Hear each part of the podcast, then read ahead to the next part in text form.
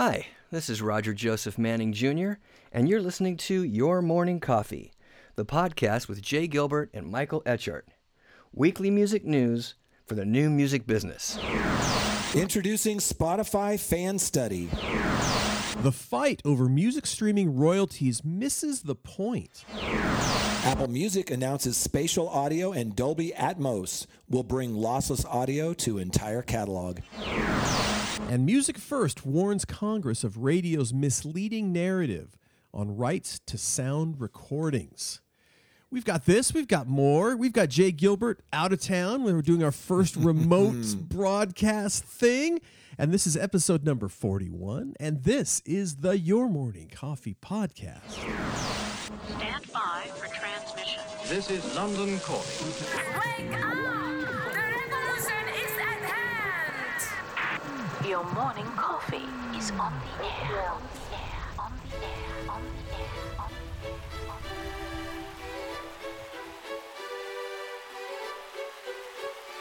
Standing by.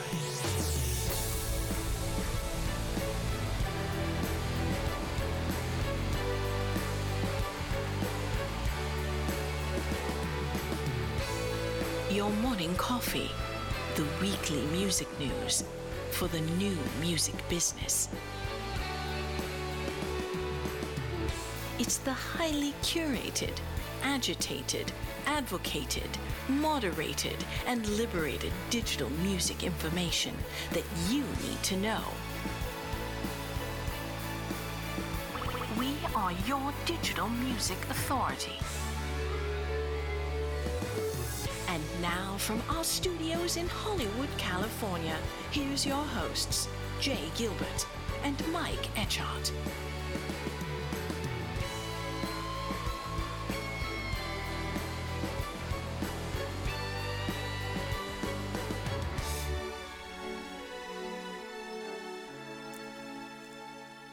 Top of the morning, Jay. You are in the great state of Colorado as we I as am. we talk here on a, on a Sunday Yeah. morning, and this is our first Yeah. time with with you being someplace else, and I'm sure there's going to be more now as as we're going to be getting out of town a As little things bit. loosen up a little bit. Yeah, I hope so. It'll be interesting to see how we figure this out. But yes, I'm in beautiful Fort Collins, Colorado. My daughter just finished year three at Colorado State. Go Rams! and uh, I will be home in time for dinner. You gotta love that. You gotta love that. And by the way, that chap, the man who is in Fort Collins, Colorado, is Jay Gilbert. He's the curator of the Your Morning Coffee newsletter, which, if you don't know by now, you should. It's weekly music news for the new music business and a former executive with Universal Music, Sony Music, Warner Music, and Fox Home Entertainment, and a man who was so confident with himself that he would admit that the first LP he ever bought was a Donny Osmond record. Yeah, I, I'm going to kill you for that.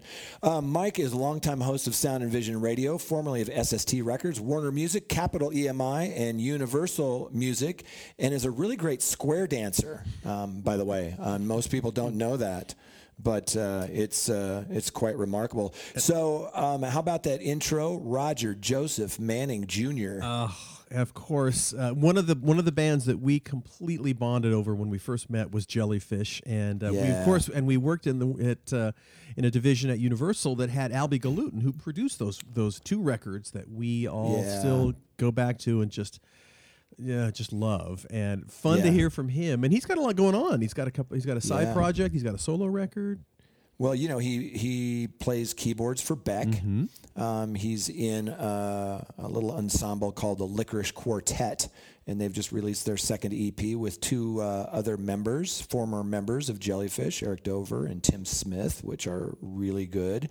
He's got his solo albums out finally, Mm. uh, available everywhere physical, digital, vinyl, download, stream, um, which is fantastic. He's a, a client and a friend and one of my all time favorites, Roger Joseph Manning Jr. So nice to hear from him this morning, which is cool. Well, let Yeah. us jump in, Jay. Well, Uh, before we do, oh, a couple of do. things really quickly. Go ahead. Um, let's let's thank our sponsors. oh yes, absolutely. Um, we're both caffeinated, so please pardon us. Uh, you know, your morning coffee p- podcast is brought to you by our friends at Bandzoogle, built by musicians for musicians. Bandzoogle is an all-in-one platform that makes it easy to build a beautiful website and EPK for your music.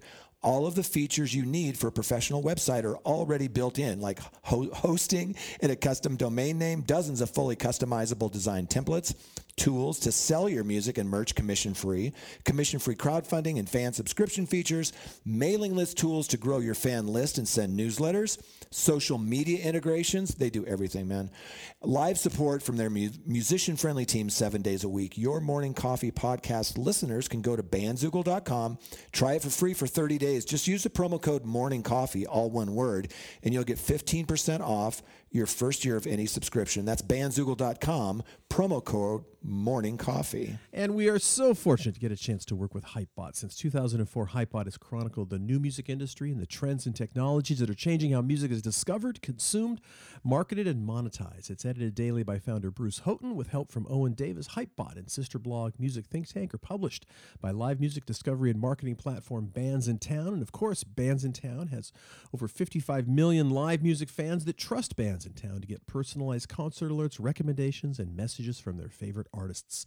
It is the number one artist service platform connecting over 530,000 artists with their super fans. Managers, labels, agencies, and artists access their own dashboard to manage and promote their tour dates across all platforms. Huge thanks to Bandzoogle. Hypebot. Yeah. Bandsintown. Boy, we sure appreciate it. We really do. So so last night I finally got to watch that Creem magazine documentary um, Oh, yes. called America's Only Rock and Roll Magazine. And I had the pleasure of having lunch with Jaan Uhelszki a few years back.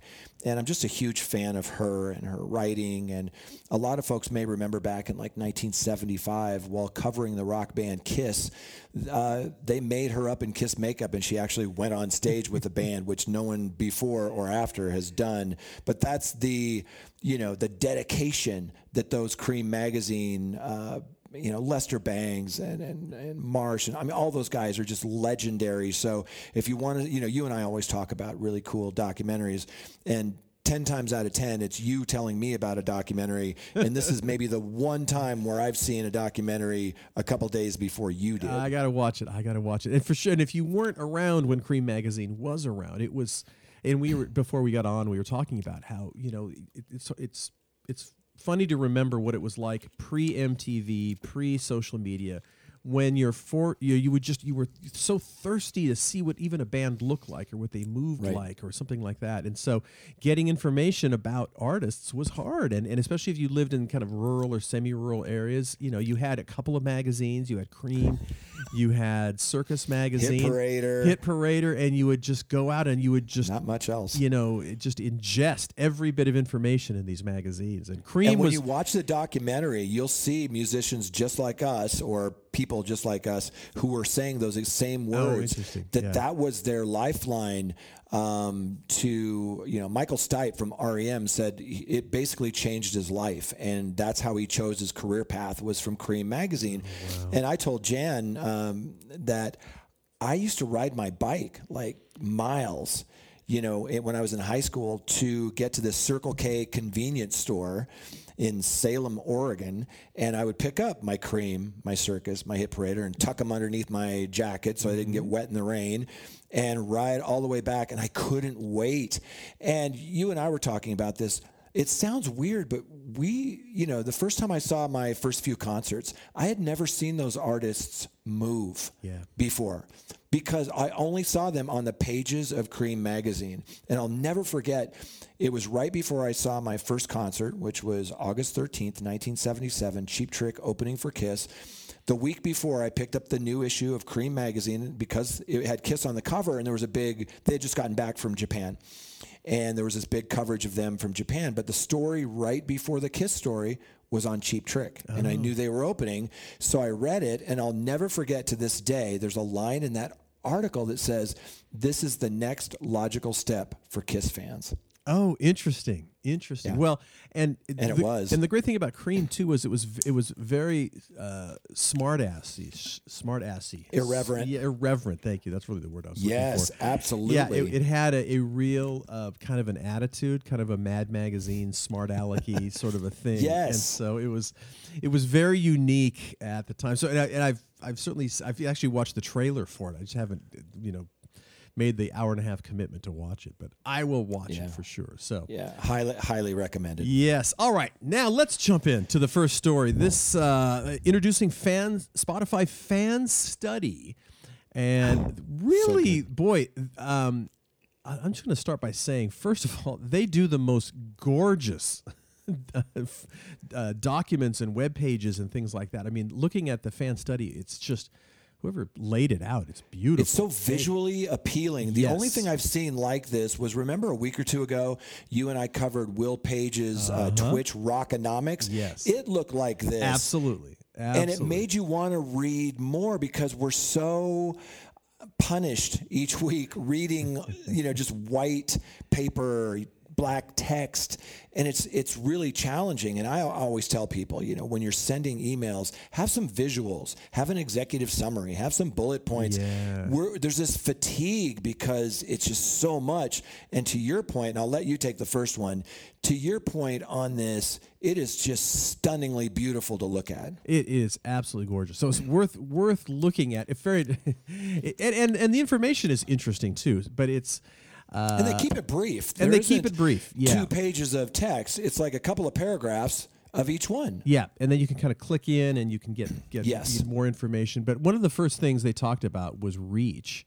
And, and now it's not clicking for me, of course. Uh, oh, oh, this is it. Yeah. So so one of the interesting things is uh, is kind of you know where where they are and maybe where you are, where your stuff is, and they say uh, you know you might be surprised where it is, and they talk about Latin America's major cities consistently consuming the more the most music, which is like really? Why is that? And yet well who knows why it is but it is. And so i think one of the big takeaways and i'm going to go back to it here now because i just Yeah. lost it um, is is you can basically view the data and so they talk about the total streams of new content and it's laid out by city now of course they have los angeles they have london they have chicago the cities you would expect to be there but los angeles is only four the, Yeah. the top city uh, with top, with the top total streams is Sao Paulo, which is really interesting. And then below that, it's Santiago, and then Mexico City. Then we get into L.A., London, Chicago, etc. So it's just you know it's things that you think you know, or you think you assume. Um, but it's very, very interesting. And then uh, it, it doesn't go very far below Frankfurt. And then you have Istanbul and Jakarta and Buenos Aires. And so fascinating, really, where stuff is getting listened to the most. Yeah, and it's evolving. If you look at this a year ago, two years ago, it was different. It's changing and evolving. Some cities are late to the party with streaming. Um, some of them were early on to the party, so their numbers have kind of uh, leveled out. But it's it's really interesting. We'll dig into some more of these uh, amazing little tidbits that they uh, they discover here. Yeah, and it's just um, the, the, well. I'm going to take the next one too because I, I, I found this one incredibly interesting. The, the headline is "Lines between genres continue to blur," and so what they're talking about is. Uh, you might be surprised by the other genres your fans listen to. For example, 53% of metal fans also follow hip hop artists.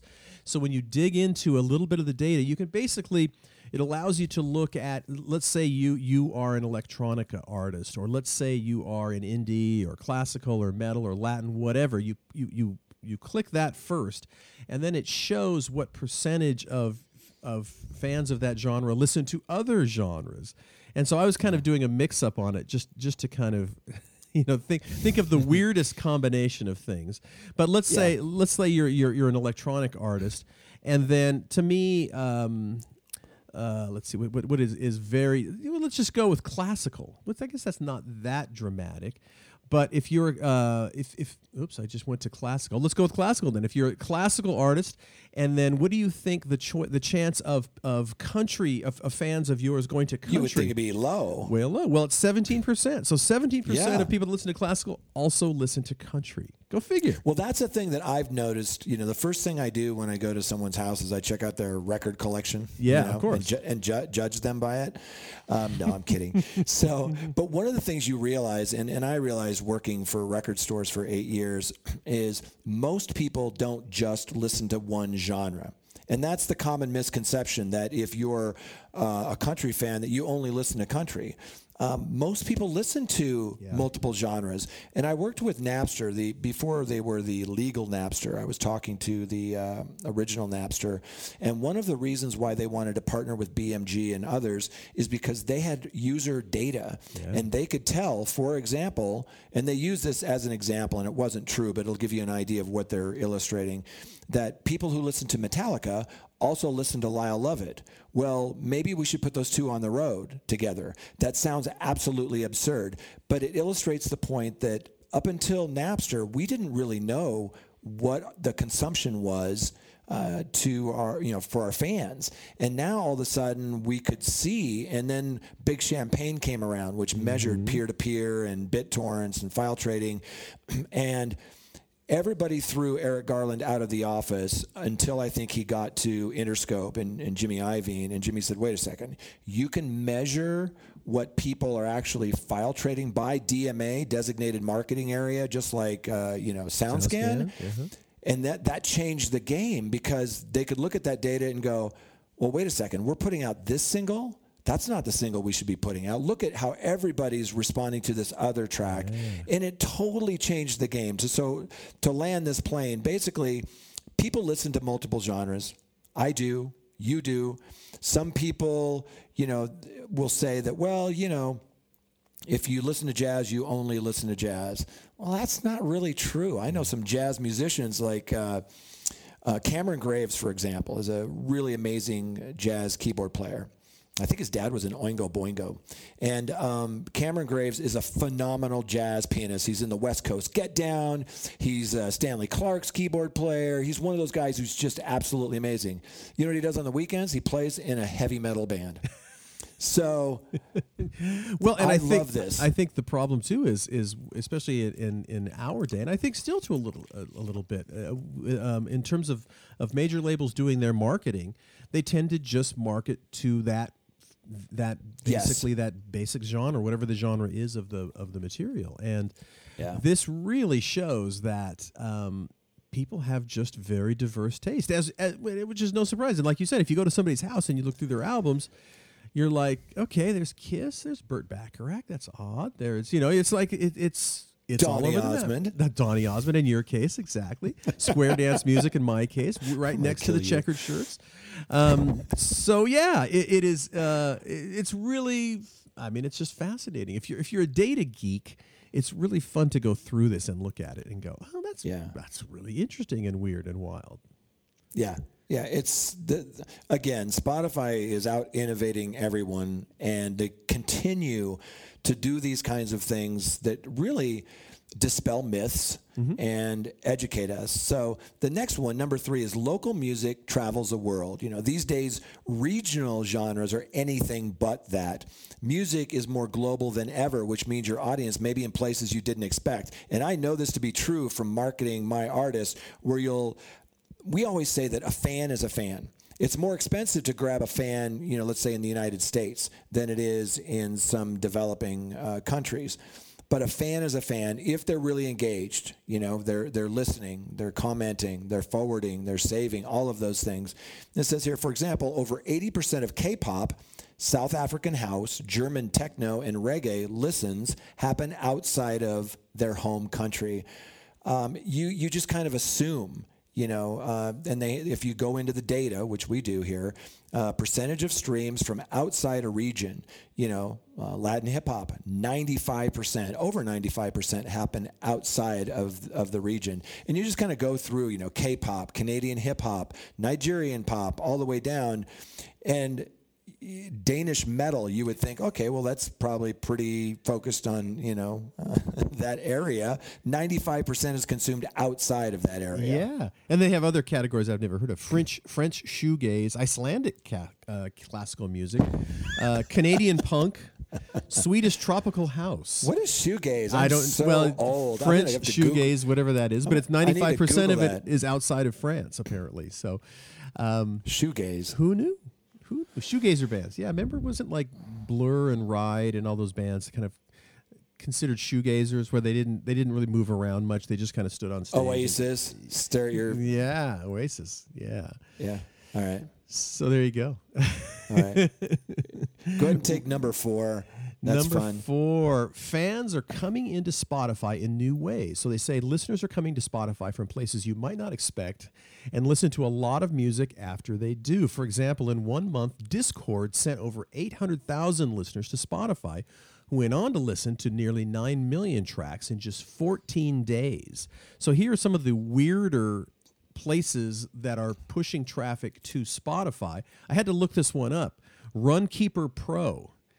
Runkeeper is a is basically a it's an uh, sort of an app for for runners. Uh, they sent a uh, their growth was 167 percent heading folks to Spotify. LinkedIn, go figure, 153 percent uh, growth as as pushing people to. Which is like, I don't get the LinkedIn to Spotify thing, but whatever, it is what it is, and that's Yeah. fascinating. The ones that surprised me on here, I mean, Runkeeper Pro, you know, 168% growth. That's crazy. Um, LinkedIn, yeah, that kind of makes sense because I spend a lot of time on LinkedIn and I've seen some music recommendations there that I've gone to. Discord makes sense. All my kids are on Discord. Snapchat, I was surprised that you know 35%. That seemed pretty uh, pretty high. What I didn't see on here was Twitch which kind of surprises me because it's driving. Now, people think of it as a gaming platform, and you, you and I have talked ad nauseum about how it's blowing up as a music platform. But um, and then newsletters, your morning coffee, weekly music news. Of for course. music business. I'm just saying, twenty-seven percent. So, yeah, super interesting stuff. I love the next one too. Uh, number five, they say a fan that will sa- a fan that saves your track will listen to it three times more than those that don't. So saving tracks shows that fans have strong intent to re-listen. It's not measured in days or weeks, but months. For example, six months after saving, a user typically streams you three times more than before they saved you. And I so agree with that. I do that. yeah, absolutely. And I do come back to it after a while. I, I, I don't know about you, but I kind of will kind of save stuff and then at some point kind of go, okay, I really got to go back and listen to, you know, and just kind of like spend a day or an afternoon Yeah. Going back and, and, and, but, and that could take me six months easily. Yeah, I, I built a, uh, a playlist for my saves. So when I hear something really cool, regardless of genre, mood, any of that, I just drag it into that playlist. Well, now it's like a couple hundred tracks. Yes. And what's really cool is I, I, I stopped listening to it because I kept hearing the same tracks, and then I just did it on shuffle. You know, obvious, right? Yeah. And it really changed everything. I love Release Radar. I love Discover Weekly, um, but I like this more because it's really more. I know that these are the things that I've kind of discovered or people have recommended to me, and having it on su- shuffle, it's it's just a beautiful thing. But I totally agree with this, and I would think for me it's even more than three times more. But that's an interesting interesting stat. Number six is user playlists lead to a lot more streams. Yeah, I think so. I mean, if you're creating your own, whether it's, you know, you, your own music with some other things sprinkled in, whether it's a certain genre or mood, I've seen some really creative. I saw one this morning about um, songs basically to cry to. it was targeted at younger people who are going through breakups and things like that. And the cover of it was uh, a woman crying, and there was glitter in her tears and things. And the reason I noticed it is one of our artists was added to the playlist, Oh, and I okay. and I went in, and it was beautiful. I mean, but it's it's the the title that grabs you. Yeah. You know, we we did uh, a playlist for Rick Springfield a few years ago that got a lot of attention, and it was songs to have sex by. And yes, that sounds crass, but you know, it's not fraud; it's marketing. You try to grab people's attention, right? and he curated it. He picked out the songs, Oh. and those women were losing their minds, you know, grabbing that playlist. But yeah, absolutely, user playlists. I mean, if you were to send me a link to a playlist, I'm going to listen to that because we ha- we're aligned in a lot of our musical tastes. And you say, look, I created this playlist, and I think that's where it comes down to is that recommendation. Yeah, absolutely. Um, uh, this is funny too. Number seven, hardcore fans listen like crazy. Your biggest fans can drive a massive amount of streams. On average, the top 5% of your fans are listening to six times more than the rest. Don't forget to connect with your biggest supporters even as you chase new listeners. And that's huge. Again, and they again they break it down by genre, uh, and and the uh, the amount of those those top five percent fans, um, how much they listen, and like in the ca- in in the case of rock, let's say it's 7.2 times more. And so, you know, don't obviously think about those super fans, which we talk about a lot. Yeah, yeah. It's uh, I love looking at all those different genres, um, and sometimes it makes sense. But you know, the religious was the number one in that category.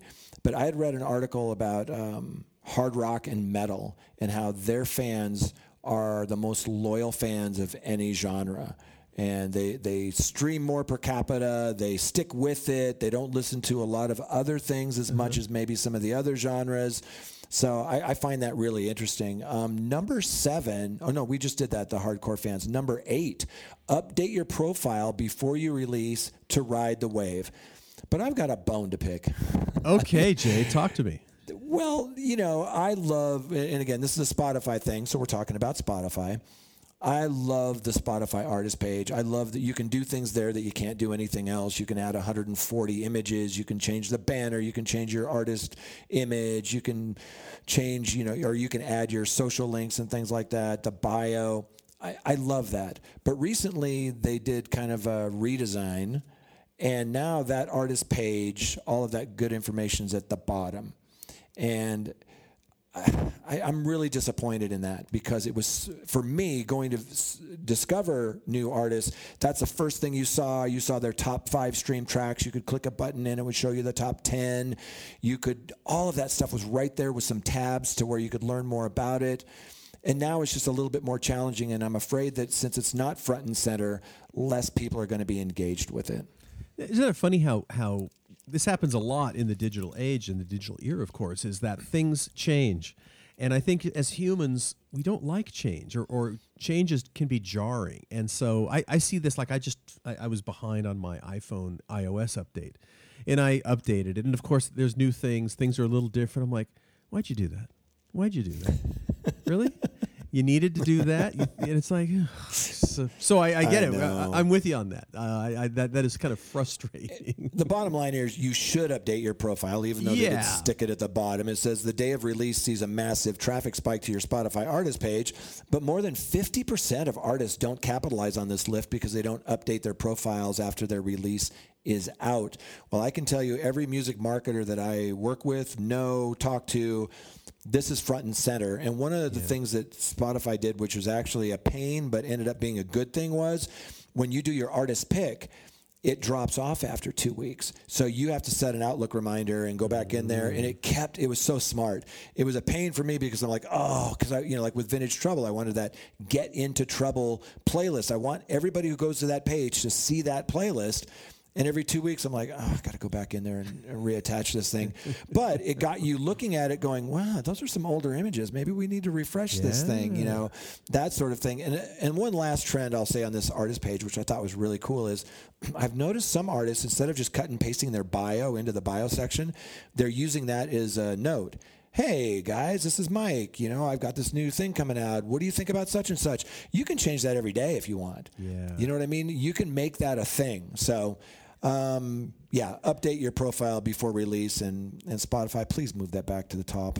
Yeah, well, and I want to skip down to it. Uh, you know, as we as we're kind of starting to wrap this particular th- thing up. But one of the things that, which is, of course, if you're marketing music, you should always remember this happens to be number eleven. A release is never finished. There are always ways to reinvigorate a track. On average, adding or updating a canvas on your track will increase shares by ten point seven percent. Um, but listen, that, that's a, a, a That's great. average. Yeah. If you look at pop, pop is double that. Yeah, exactly. Hip hop is almost double that. So, um, look, the way that we do it, I mean, we could spend all day making canvases, those eight second looping videos for all the tracks, but we have far too many artists and far too many tracks. So, what we're doing is any focus track that we have, Mm-hmm. we make sure that we have that. And then if we have the bandwidth, we can go on beyond that. But I, I concur with the data that they're showing that we find that our tracks with canvases definitely perform better. Gotcha. What about on this one? Number 12 happens to be this. Your genre may hold the secret to more merch shale, merch sales. Merch preferences vary by genre. Interesting. For example, electronic music and country music sell the most hats. Uh, and they break it down by again you can you can identify your start with your genre and then you can see uh, what percentage of those folks are listening to that genre buy Yeah. vinyl, shirts, CDs, hats, outerwear, etc.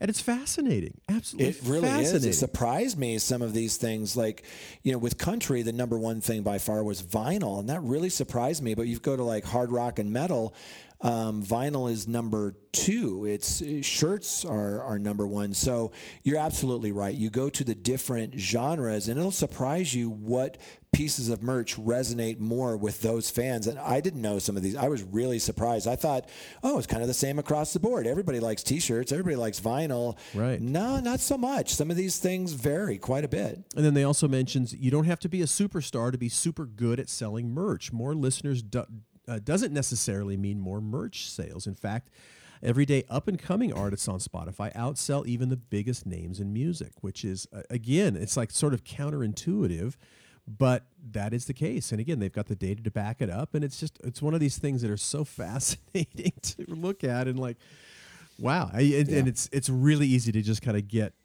to go down this rabbit hole and look at Oh all my gosh. I spent so much time on this thing, and and I know you did too. And we highly encourage everybody to you know uh, check out that that first story in your morning coffee this week. Click on that link, go to that fanstudy.byspotify.com, and just explore each little thing. It's so well laid out, so many great little nuggets and tidbits there. You'll find yourself taking notes. Um, super super helpful. Uh, Spotify for artists, man, they continue to innovate and it's beautifully laid out, as we mentioned. beautifully. so let's jump over to the next one, Jay. Uh, this is from Rolling Stone, actually. Who's the Yeah. who's the who's the byline on this? I didn't have I happen to not Tim Tim, Ingham, of course. You know, he, who does music business worldwide, of course. Yes, yes, yes. But the, the the headline of this is the fight over music streaming royalties misses the point. In the controversy over streaming economics, warring factions of the music industry are bickering over how to move pennies around a plate. That's maybe one of the best lines in this. I love it. rather than how to expand the size of the shared meal. And uh, you know, this again, this is something that we've been talking about ad nauseum over the last few months. We have. and it's but it but it's you know it's going to continue for good reason. Absolutely for good reason, and of course the, it starts with uh, mentioning about what's going in the UK, which they've been gathering all of this information and evidence uh, from all sides of the record industry about how much streaming services pay out to artists, with a general consensus that the royalties under the existing pro rata model are way too low. Results of the UK findings are due to be published soon as part of par- the parliamentary inquiry, which is equivalent to our, our congressional inquiry uh, into the economics of music streaming. And the whole global industry will be watching. Under pressure, Apple and Spotify have loosely agreed to consider alternative models, further fanning the flames. Now, what I liked about the article is is clearly this is in Rolling Stone, so it's meant for a much general, much more general audience, and um, but he's saying, you know, that again, what, how do we really make change? And I think that's our. our eh, do you you concur with him that we're kind of heading down the wrong path potentially? Well, we point out each week, and I, I think it bears repeating this week, that the DSPs pay the rights holders, not Yep. the audi- artists. So let's make sure that everybody understands that. So your payout is going to be contingent upon, you know, are you recouped? Are there, you know, co-rights? All of that thing. Okay, putting that aside, you know, he talks about this ER emergency, you know, that, you know, the loudest of the streaming must reform voices have been those uh, uh, artists who feel ripped off by the current model. Um, the ER model, this um, equitable remuneration, um, which still seems like a weird word to me, um, would like to see Spotify and everybody else paying out royalties for lean back streams to a collection society, which would then pay 50% of this money to artists directly and 50% to record companies. Wow, um, that's there's a lot in that. But let me just say that if you sign an agreement with a, a record company and they're going to invest in you, and nine out of the ten artists that they're working never recoup, there's an investment that they're making, and they should be um, they should participate financially in that. So that's that's how I feel about that. The other thing that comes up in this article and others is things I hadn't thought about before, like the quality of the play. For example, if you get a song that's on a playlist and it's listened to on the ad supported version of mm-hmm. Spotify versus the paid, there's less of a payout in that. If it's non interactive, there's a different payout than there is if it's interactive. So there are some complexities here. So I think the quality of the play matters as it does for music charts. And one of the things that they're talking about is should there be a higher payout if it's something that is on a paid subscription, number one. Number two, should there be a higher payout if it's something that you're actually listening to and adding to your personal library that you're more engaged with? So these are questions we hadn't thought about because the streaming business has been around like a week and a half and we're trying to all, you know, figure it out. Get our arms Um, but there are things in here that you and I re- literally report on every week user centric. And I had a really good conversation with David Turner. David Turner does that really great newsletter called Penny Fractions, and I mm-hmm. read it every week. We, we were talking on a Zoom call this week, and he works for SoundCloud. And that's why he doesn't report on SoundCloud. And, you know, he's a proponent, and so is SoundCloud of the user centric model. Mm-hmm. And I was talking to him about some of these people who say that it's about the same. You know, if you do the math on the same, it, there's not a huge difference. He begs to differ that there actually is a difference. And for those who don't know user centric, that's like if I listen to, you know, the accidentals all month long and I'm paying $9.99 for my subscription, they get my $9.99 or their rights holder, their label Sure. does, and then and they do it from that. What I the, the the talking about this equitable remuneration again another word that we both stumble on. It's it's interesting this kind of conversation about lean back streams and and which as they say streams that listeners don't actively select to play but are chosen by the platform or playlist. What they're saying is that that is more like radio. And so radio pays out differently and I, Which we'll get into in a minute. Yes, we There's will. A whole other story yeah, on that. exactly. But yeah, go ahead. just to remind folks, it's it, it's a little different in the U.S. and we're gonna yeah, that's what Jay's talking about than it is around the world. But around the world, uh, radio is paid basically fifty percent goes to the artist directly and fifty percent to record companies. That's not entirely correct, but but more or less. But I do kind of, I I I it's hard to kind of kind of say that's not a good idea. I, I that to me makes a lot of sense that it is like radio when it's when that's happening and we already have a, a very robust system set up for radio around the world. Why not just utilize that? yeah. That's an interesting spin on it, I, and I don't I don't disagree to be honest. Yeah, it's a different quality of stream. You know, if you're going to somebody's artist page and playing something deliberately, I believe that there's more value to that than listening to track 100 in a playlist with 200 songs in it. Exactly. In the background somewhere. You know, um, the CEO of SoundCloud, uh, Michael Weissman, um, said, you know, that outside of Bandcamp, uh, Bandcamp, you know, spending $100 online on my favorite artist right now is actually really hard to do.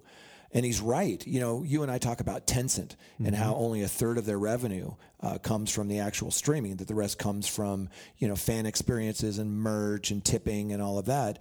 He's right. You know, the more super fans who enter a 9.99 uh, you know, per month, and that's it. Streaming environment today, the more money the industry is leaving on the table, and and I I totally agree with that.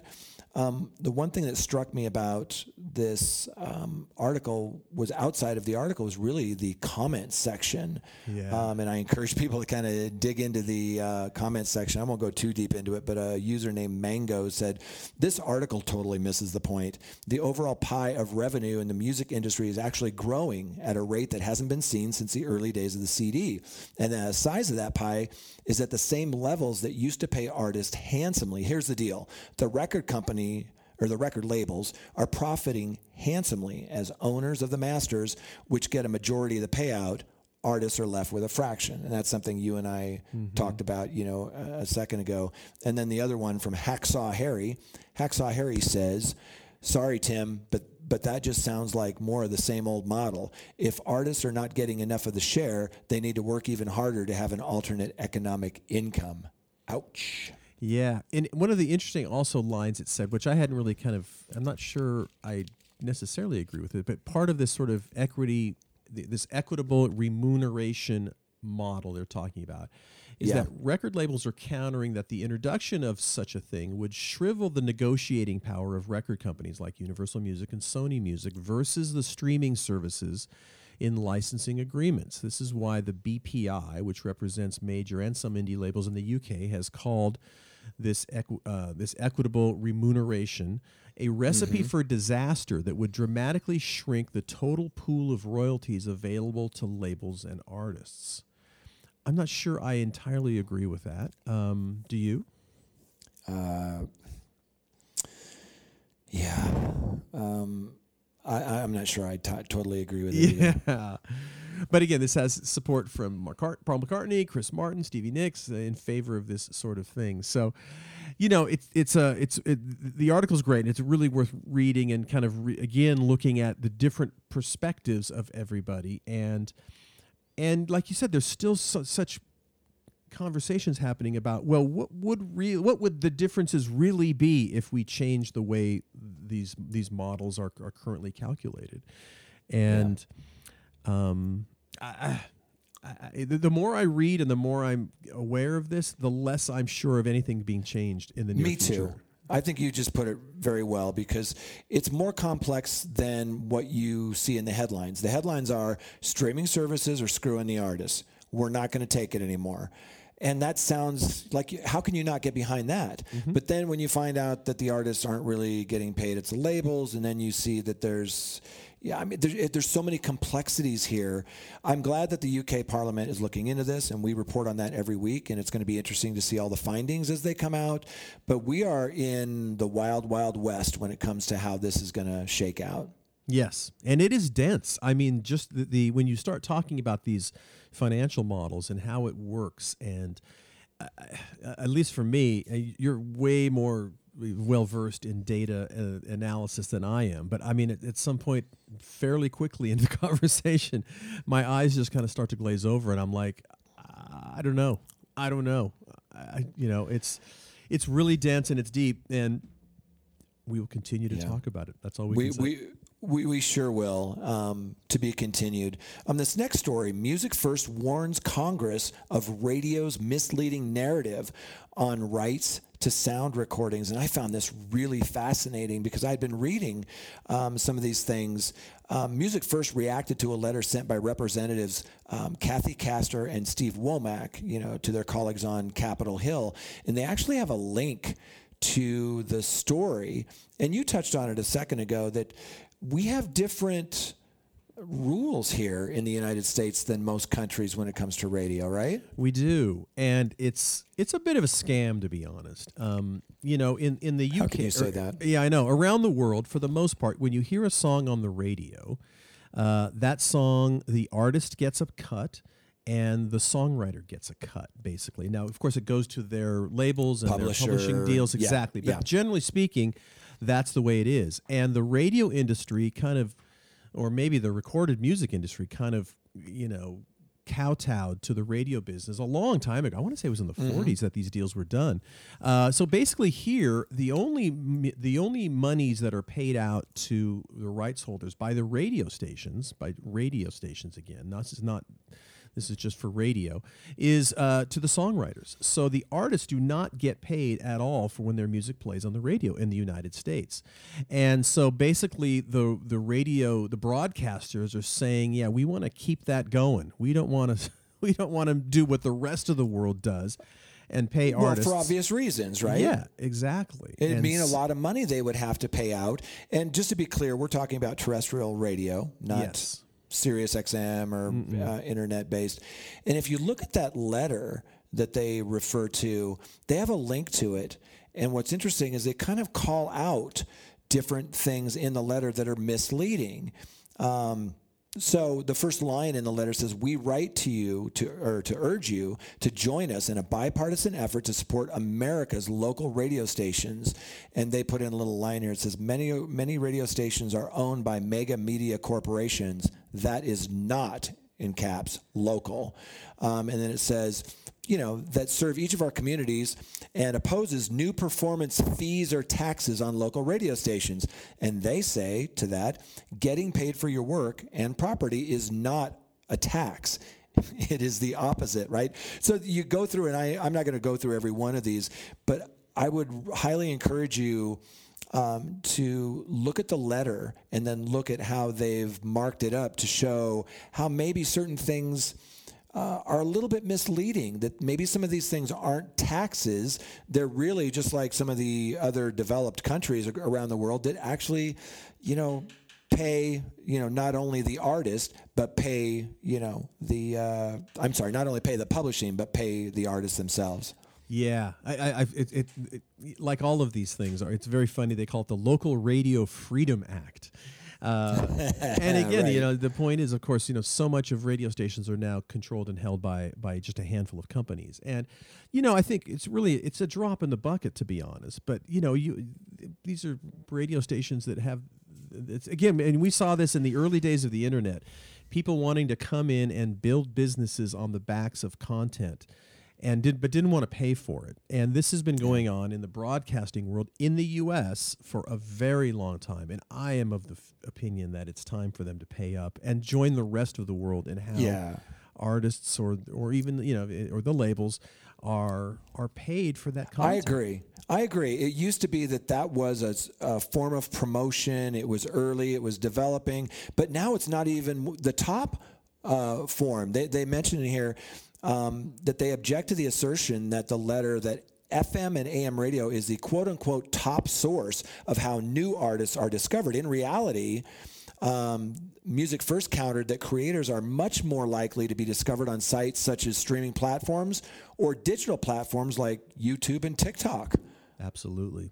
Yeah, Absolutely. I don't know if their argument still holds the um, kind of water that it, maybe it did at one point. And look, I don't blame them for not wanting to pay out more money. Uh, You know, it's a business. But at the end of the day, to your point, what's fair is fair, brother. Yeah, absolutely, absolutely. Well, I, and but this, by the way, they've tried to knock this out a long for a long time and and and and change these rules, and and it it seems to fail every time. So I'm hoping this time it's uh, well this would this would kind of lock it in basically. I think that's the Yeah. gist of it. Is it will you know it keep, kind of keeps getting reviewed, but we'll see. I hope I hope this does not pass, and I would encourage any uh, elected official to kind of see through this and and Yeah. and not want And to support our it. Our, I, I actually skipped the story that was supposed to be the third, which is now going to be the fourth, is a big announcement this week about, you know, Apple announcing spatial audio with Dolby Atmos. And I really want to get your take on this because you were the one that turned me on to Dolby Atmos. And I was fortunate enough to accompany you into the studio with Greg Penny the first time I'd ever heard Dolby Atmos and um, you were there. You saw it. I mean, it brought tears to my eyes. I had never yeah. heard anything like that before, and we've all heard quad, and we've all heard you know surround, Surround sound. sound, and SACD and DVD audio, and there's some beautiful sounds and all of that stuff, but not like this. Yeah, it's so it, well. It, immersive audio is is is really kind of what what it's the reference has been going around, and it really is that. It's it's so immersive, and you know, it, like you said, there was quad back in the '70s, and then in the early 2000s, we were both involved in surround sound. You know, the mm-hmm. remixing of, of of audio to surround sound, but that was m- basically 5.1. So you had five speakers and a sub with which to kind of place things. But Atmos Sure. gives them so much more flexibility in the studio. It's it is basically Well, you just all hit it. around You, ju- you. you just hit it. It you could place things through those speakers, have certain things coming out, like the horn section might be coming out of the speaker behind you, and the drums in front, and things like that.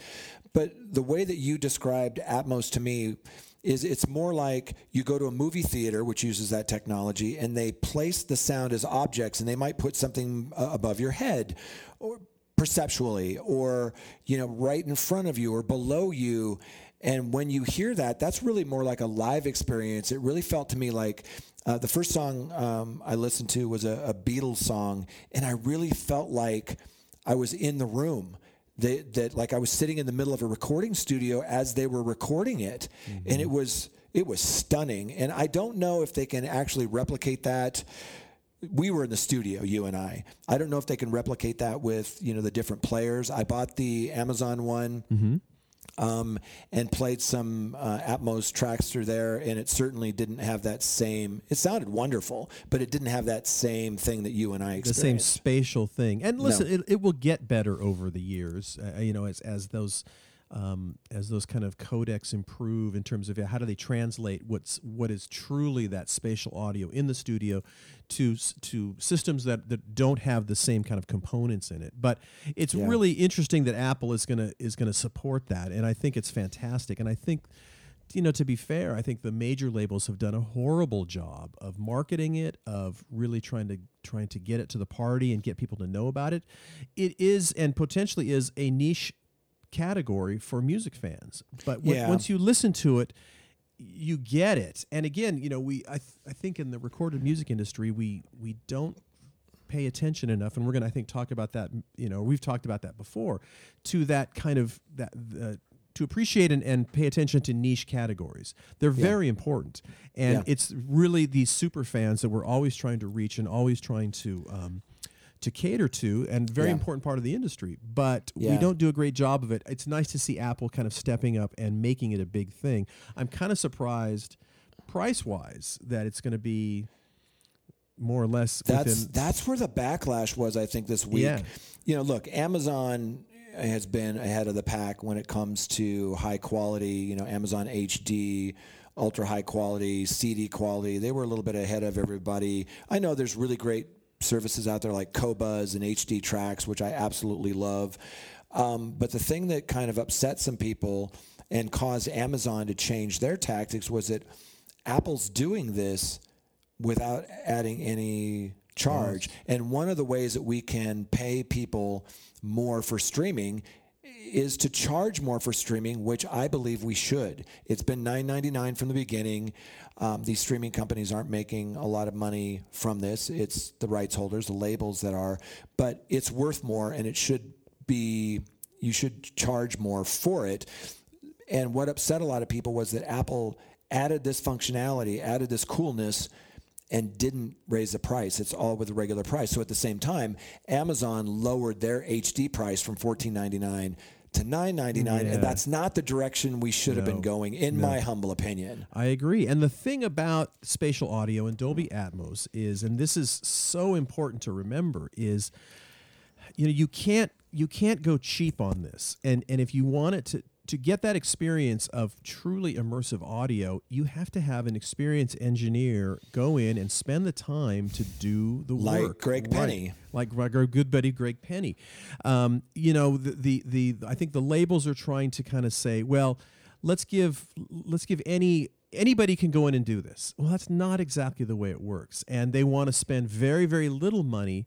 Um, to, to invest in it with with indiv- with engineers and producers like you know we'll give you a few hundred dollars. Well it's like i- i- you know to do it right takes time and you have to have the experience and the ears and the equipment to do it right and it's going to be a self-fulfilling prophecy of failure if you don't invest the time and the money into making these songs and these albums special by spending the right amount of time and money to make it special it's not something that can be done quickly you can't put it into a box and have it convert and suddenly it's there Yeah. there well, are you've spent a lot. You've spent a lot of time around this, and I'd love to ask you: Can they make that big sound that we heard in the studio? Can they get close to replicating that in headphones and earbuds and smart speakers? What do you think? they can they can get close ish I think with headphones it's going to be easier because obviously you have things attached to your head. Um, Sony is working on some technology for that, um, and like everything, I think um, it, it, it will be okay when it comes out, and then it will be further refined, uh, you know, over time. Like every technology, I do think we'll get there. It will be pretty darn close, pretty darn close. It's not there yet. Yeah. I think it'll get there. But it's like you know we, we were I shared with you that um, there's some some AI technology that you can take standard def or st- standard def video or or um, bas- you know basically old school resolution of photos and ups, upscale it basically, and it looks pretty good. Um, it doesn't look epic, but it looks good. I think again that technology will continue to improve, and it's the same thing with this, and and I think we'll get there. But I just hope this time we get to really have immersive audio choices that will stick around because we spent a lot of time and effort on it in, in the early 2000s with surround sound and yeah. you know we didn't do a good job of marketing it and that's No. and it sounded wonderful. When you and I great. were working on things like SACD and DVD audio, I remember picking up Crowded House's first album, which is one of my all-time favorite albums. Putting it on because I had 5.1 for my television, like a lot of Mm-hmm. people do to watch movies for that great sound. I put it on and it sounded wonderful. And I couldn't understand why there wasn't a bigger marketing push and education process because I really felt like that was the next step. It wasn't it wasn't just having more speakers, it was the way that they separated the different tracks beautifully. And this just takes that to a whole nother level. So let's not F this up. No, exactly. Well, and, and, and not only are the are the is the recorded mu- music industry sort of uh, has a, a horrible history of, of rolling these things out, but also the electronics folks do too. You know, at that time, the obvious place to listen to uh, immersive audio is in your car. Um, but you need to get all of the CE companies, the consumer electronic companies, and the folks that are doing those OEM stereo systems for auto for the automobile companies. You got to get them in line as well. Can't we all just get along? Can't we all just get along and think this thing through and recognize that it's got to be a group and team effort to to get folks interested, and it's also got to come from artists. And I think the labels aren't doing a very good job of of marketing to their own artists about the importance of this. So Yeah. I got my fingers and toes crossed, um, but but the history of that is pretty ragged, and I'm not sure that uh, it's going to change. We'll see. Yeah, as Rachel Maddow says, watch this space. That's right. And on that note, Jay, you're you've got a plane to catch, so we I need to wrap up this Um, episode. I hope this works. I know we had a little bit of a bug early on there, but hopefully uh, it worked out. But uh, always a pleasure. And for those listening, please subscribe to Your Morning Coffee. Just go to yourmorning.coffee, easiest URL on the planet to remember. And if you're not subscribing to the newsletter, please do. Tell your friends. And thanks so much for joining us. And thanks to our sponsors, right, Mike? Absolutely. Bandzoogle, Hypebot, Bandsintown. Without them, we could not do it. We certainly Nope. always appreciate their uh, their support, and it's a big deal for us, and we say thank you. So thank you all for listening in as well, because your support is so important to us, and we truly, truly, truly appreciate you taking the time to listen to Jay and I wax poetic about things that we are passionate about. So Yes. Jay's going to catch a plane. I'm going to edit I this am. together, and you all have a wonderful week. We will be back next time with episode number 42 on the Your Morning Coffee podcast.